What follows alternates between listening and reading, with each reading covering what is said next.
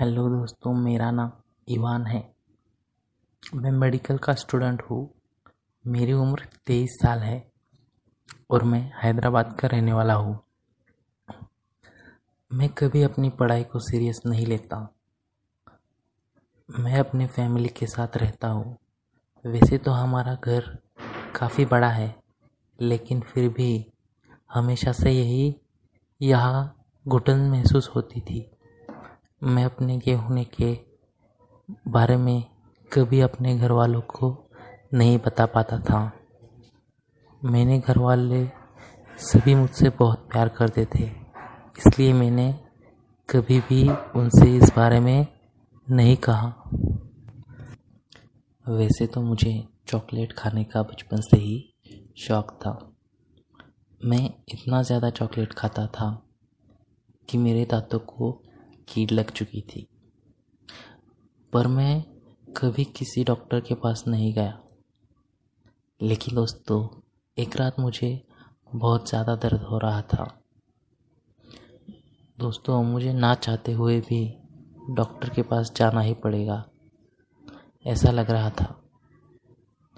लेकिन मैंने अपने घर वालों को नहीं बताया, क्योंकि अगर मैं उन्हें बताता तो मुझे हर वीक चेकिंग के लिए ले जाते।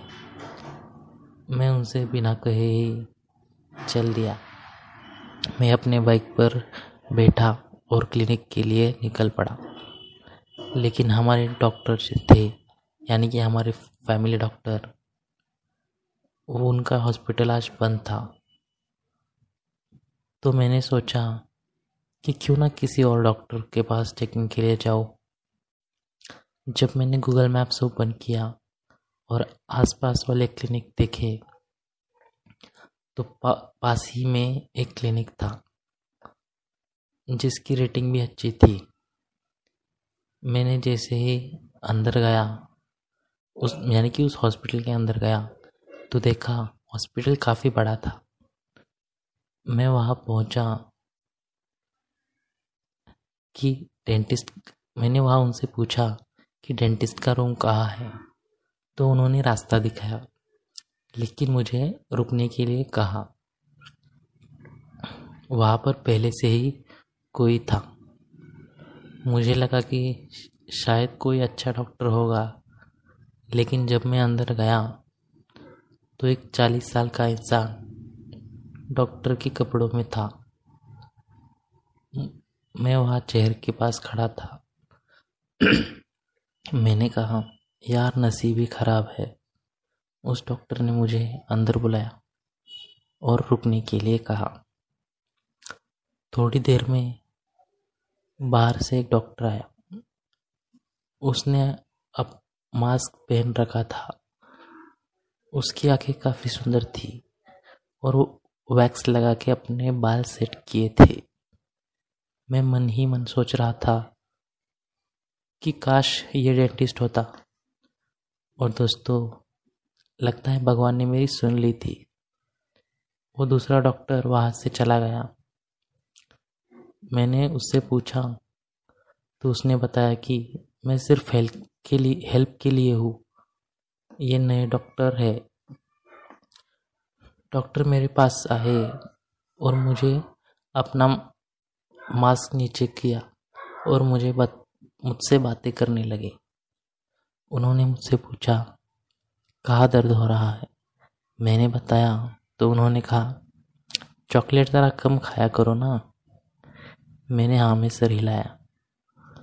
उन्होंने मुझे चेक, चेकिंग वाली कुर्सी पर बैठा दिया और मुझे लेटने के लिए कहा। कुर्सी नीचे कुर्सी नीचे हो रही थी। मैंने डॉक्टर से कहा, डॉक्टर, मेरा दर्द कब कम हो जाएगा? उन्होंने हँसते हुए कहा, अरे, पहले चेक तो करने दो। चेकिंग के बाद उन्होंने बताया, ज़्यादा नहीं ज़्यादा नहीं फैली है, लेकिन कीड़ है, ध्यान रखो। और मैंने डॉक्टर से कहा आपसे एक बात पूछूँ? उन्होंने कहा हाँ बोलो ना। मैंने कहा, आप बहुत हैंडसम दिखते हो। उन्होंने शर्माते हुए कहा, थैंक यू। और वो अपने डेस्क पर जा बैठे। मैं वापस जाने लगा तो उन्होंने कहा, अरे, रुको, प्रिस्क्रिप्शन तो लेते जाओ। मैं जब प्रिस्क्रिप्शन लेने गया तो उन्होंने मुझसे पूछा, तुम्हारा नाम? मैंने कहा इवान और मैं भी मेडिकल का स्टूडेंट हूँ। तो उन्होंने मेरी तरफ़ देखा और कहा, अच्छी बात है and sweet name like you मैं मुस्कुराया और प्रिस्क्रिप्शन लेकर वहाँ से चला गया। मैंने उनके केबिन बाहर उनका नाम देखा तो वहाँ डॉक्टर विराज लिखा था। मैं सारे रास्ते उन्हीं के बारे में सोच रहा था। कब घर पहुँचा, ये भी पता नहीं चला। मैं खाना खाने के बाद सीधा अपने कमरे में चला गया। उनके बारे में सोच रहा था। तभी मैंने सोचा कि क्यों ना उनको रिक्वेस्ट भेजूँ।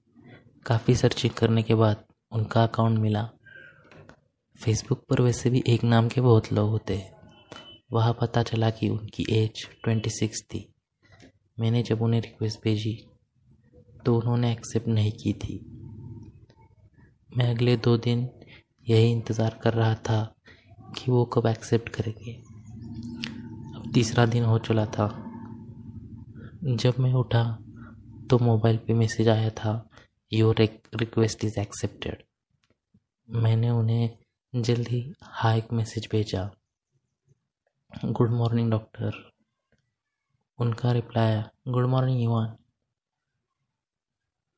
उन्होंने मुझे पूछा, अब दर्द कैसा है? मैंने उनसे पूछा, मैं याद हूँ आपको? उन्होंने कहा, मैं अपने पेशेंट को कभी नहीं भूलता। उन्होंने कहा सी यू मैंने, शायद उन्हें हॉस्पिटल जाना था। मैंने उन्हें बाय कहा। सुबह सुबह उनसे चैटिंग करके बहुत अच्छा लग रहा था। सुबह के दस बज रहे थे। बालकनी में हल्की सी धूप आई थी।